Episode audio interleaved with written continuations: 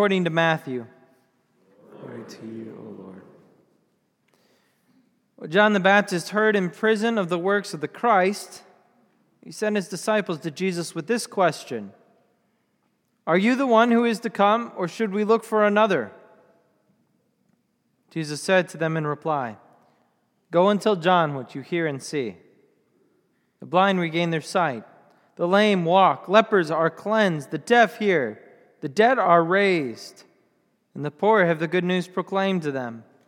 And blessed is the one who takes no offense at me. As they were going off, Jesus began to speak to the crowds about John. What did you go out to the desert to see? A reed swayed by the wind? Then what did you go out to see? Someone dressed in fine clothing? Those who wear fine clothing are in royal palaces. Then why did you go out? To see a prophet? Yes, I tell you, and more than a prophet. This is the one about whom it is written Behold, I am sending my messenger ahead of you. He will prepare your way before you. Amen, I say to you, among those born of women, there has been none greater than John the Baptist, yet the least in the kingdom of heaven is greater than he. The gospel of the Lord. Praise you, Lord Jesus Christ. In the name of the Father, and the Son, and of the Holy Spirit. Amen. May be seated. Continue this series focusing in on Christmas, on the Christ. And we have this as John asks a question today and sends his disciples to ask Jesus this question Are you the one we have been waiting for, or should we look for another? Now, Over the last few weeks, again, we've been talking about Christ, Jesus, the Christ, who is the Messiah, the anointed one. And he was anointed into three different offices that God's people had hold throughout history the role of the prophet, who is to speak the true word of God, the role of the king, who is to, to rule as a servant on behalf of the people of God, and finally, the role of the priest, the one who is to make sacrifice for the sins of the people of God. And Jesus becomes the fulfillment of all three offices, but not just the fulfillment, the embodiment of them. He doesn't just proclaim the true word, he is the word made flesh. He doesn't just rule as king and administer justice, but as king, he takes that verdict of justice upon himself.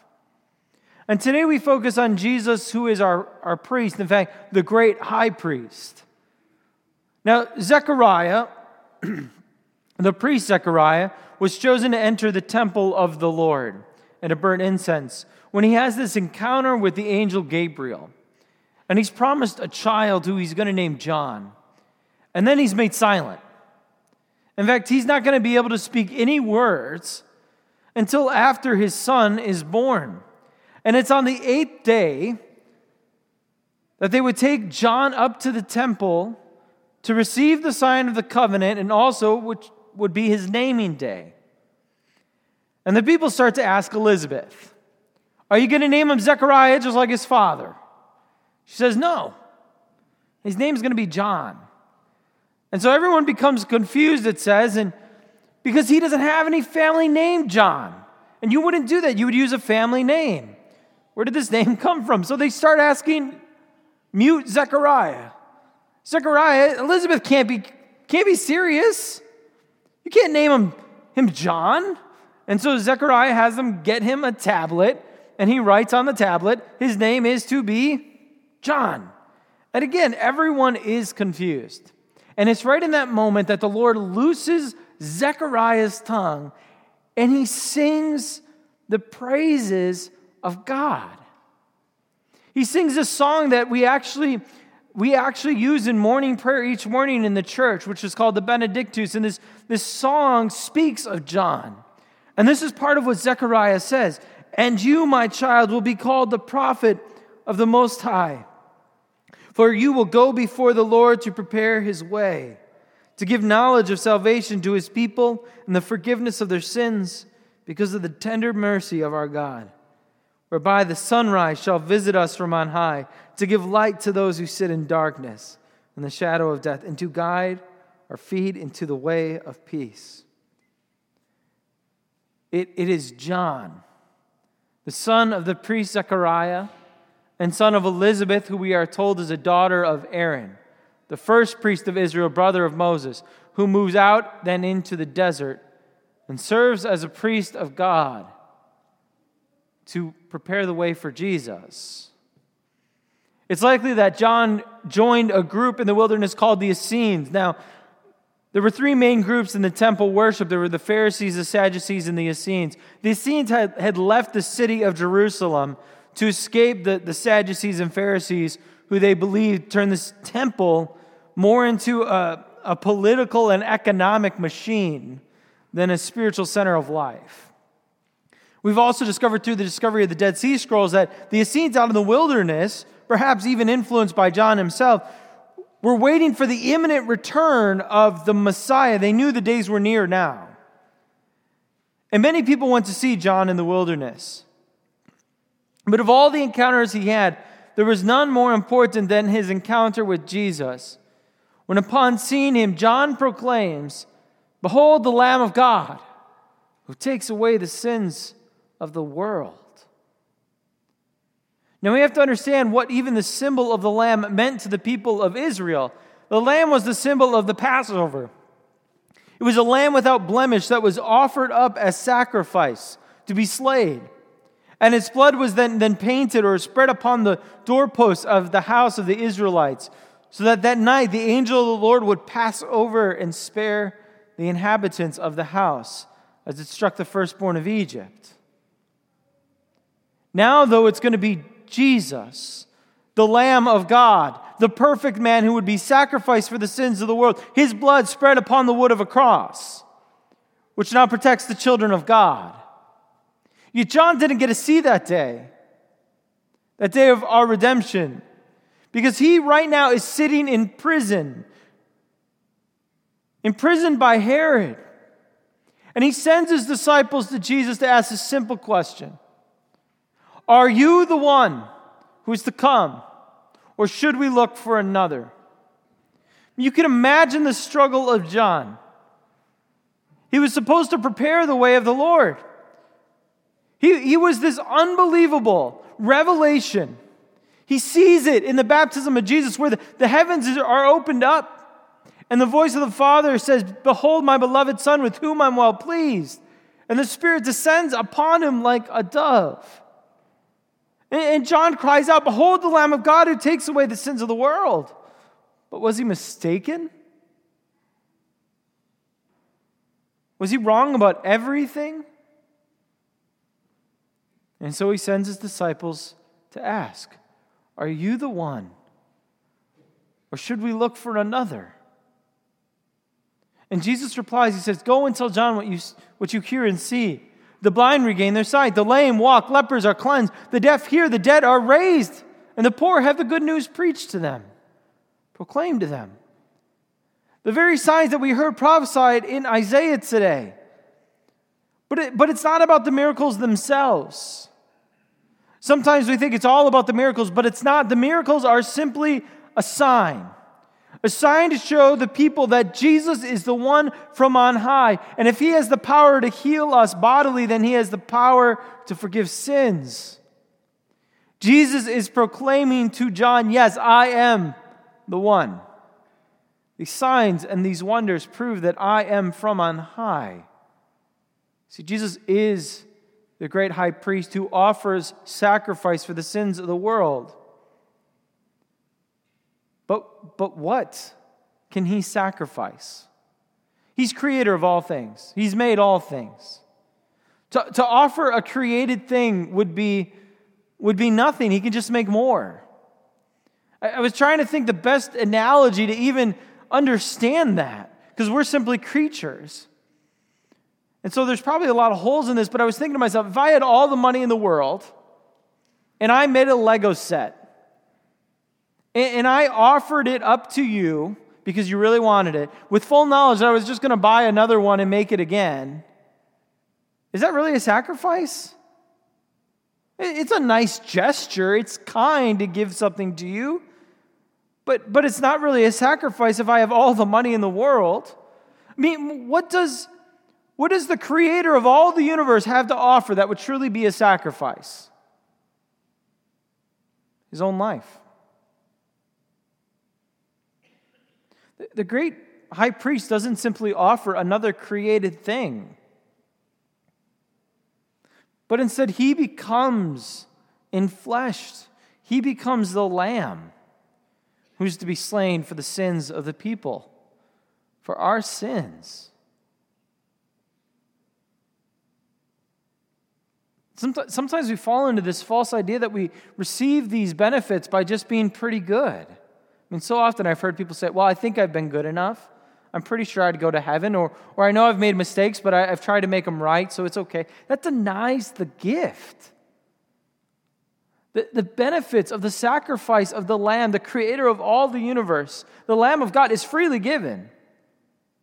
And he chooses simple means then to distribute these gifts to us so we have assurance of them. We call these the sacraments. It's through water and word, he, he washes us and pours his grace upon us.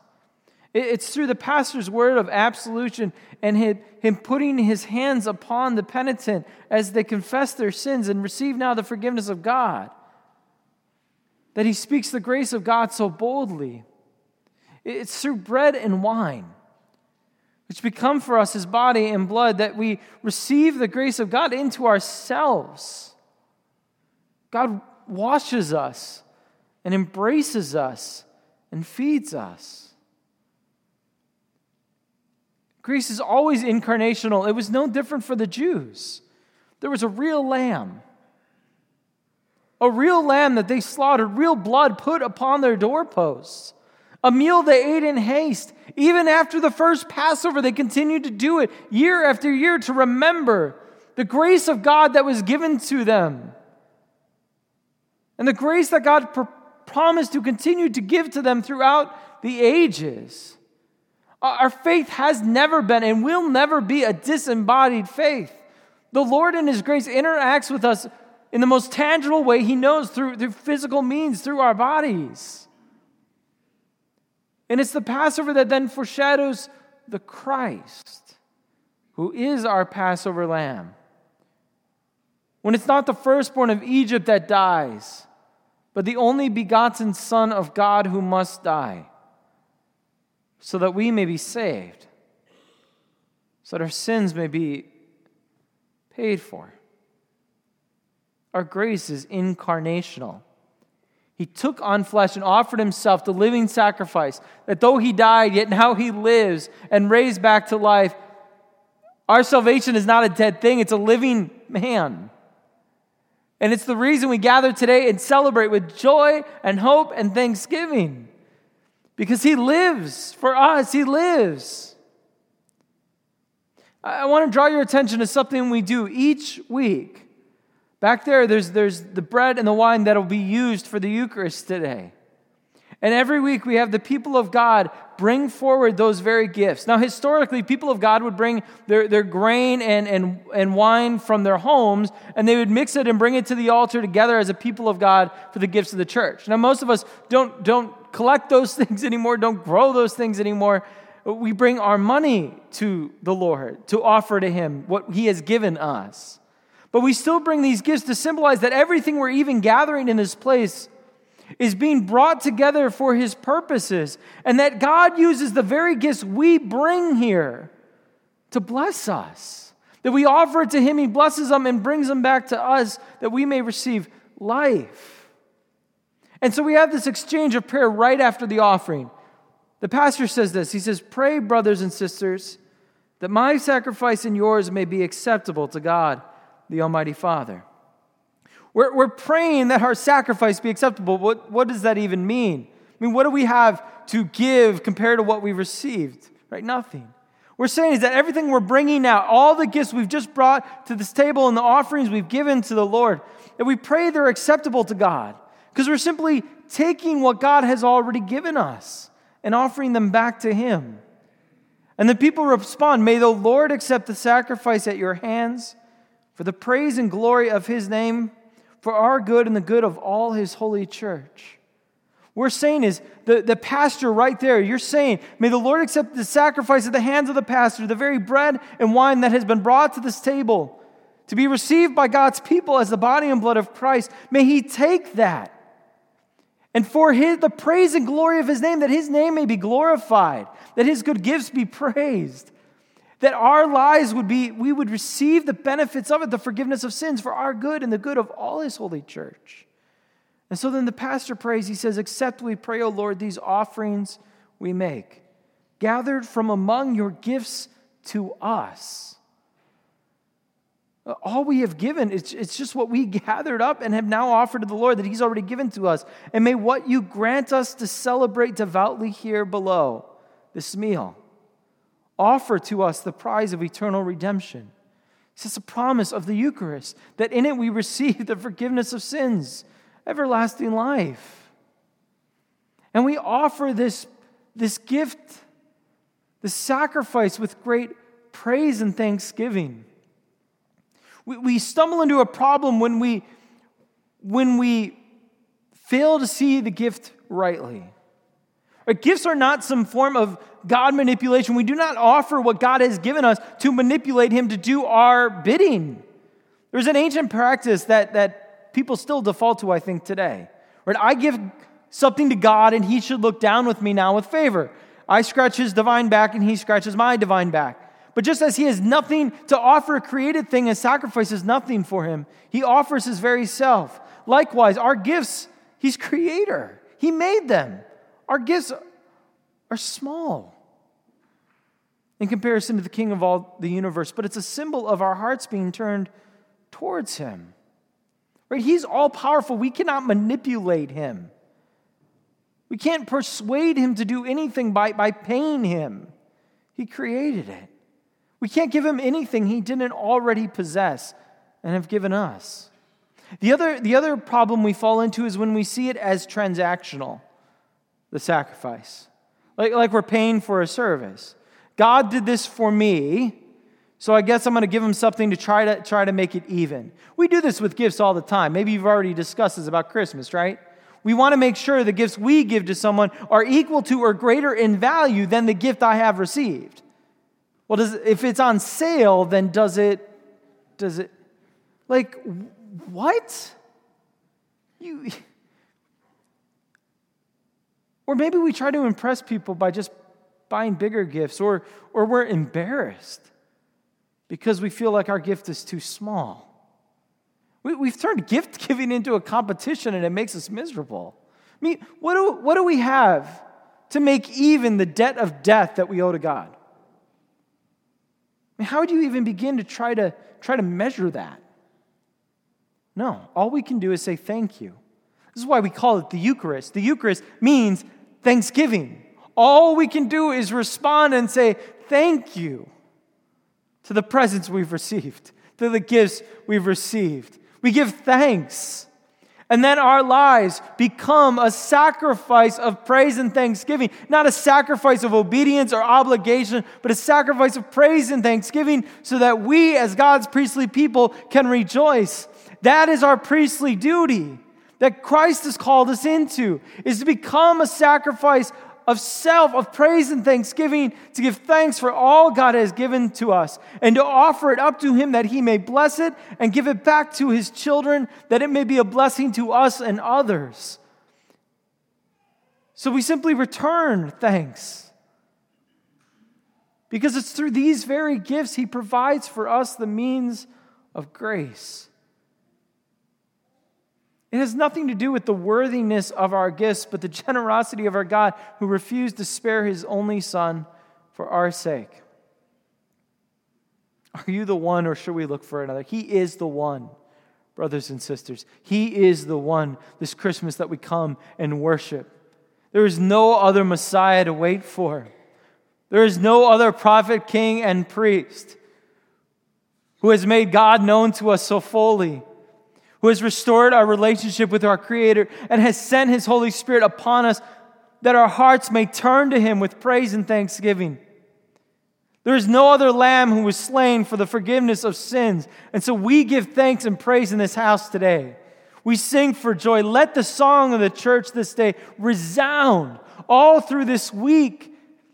And even as we come into Christmas, that others may come and know the joy we have comes not from our own doing or our own receiving, but from our God who is so great and has given us everything. Let our lives, not just today, but every day, be a sacrifice of praise and thanksgiving, that others may know the true love of Christ as we have come to know him, the Lamb of God slayed for the forgiveness of our sins so that we may receive resurrection with him forever and ever. Amen. In the name of the Father, and the Son, and of the Holy Spirit. Amen.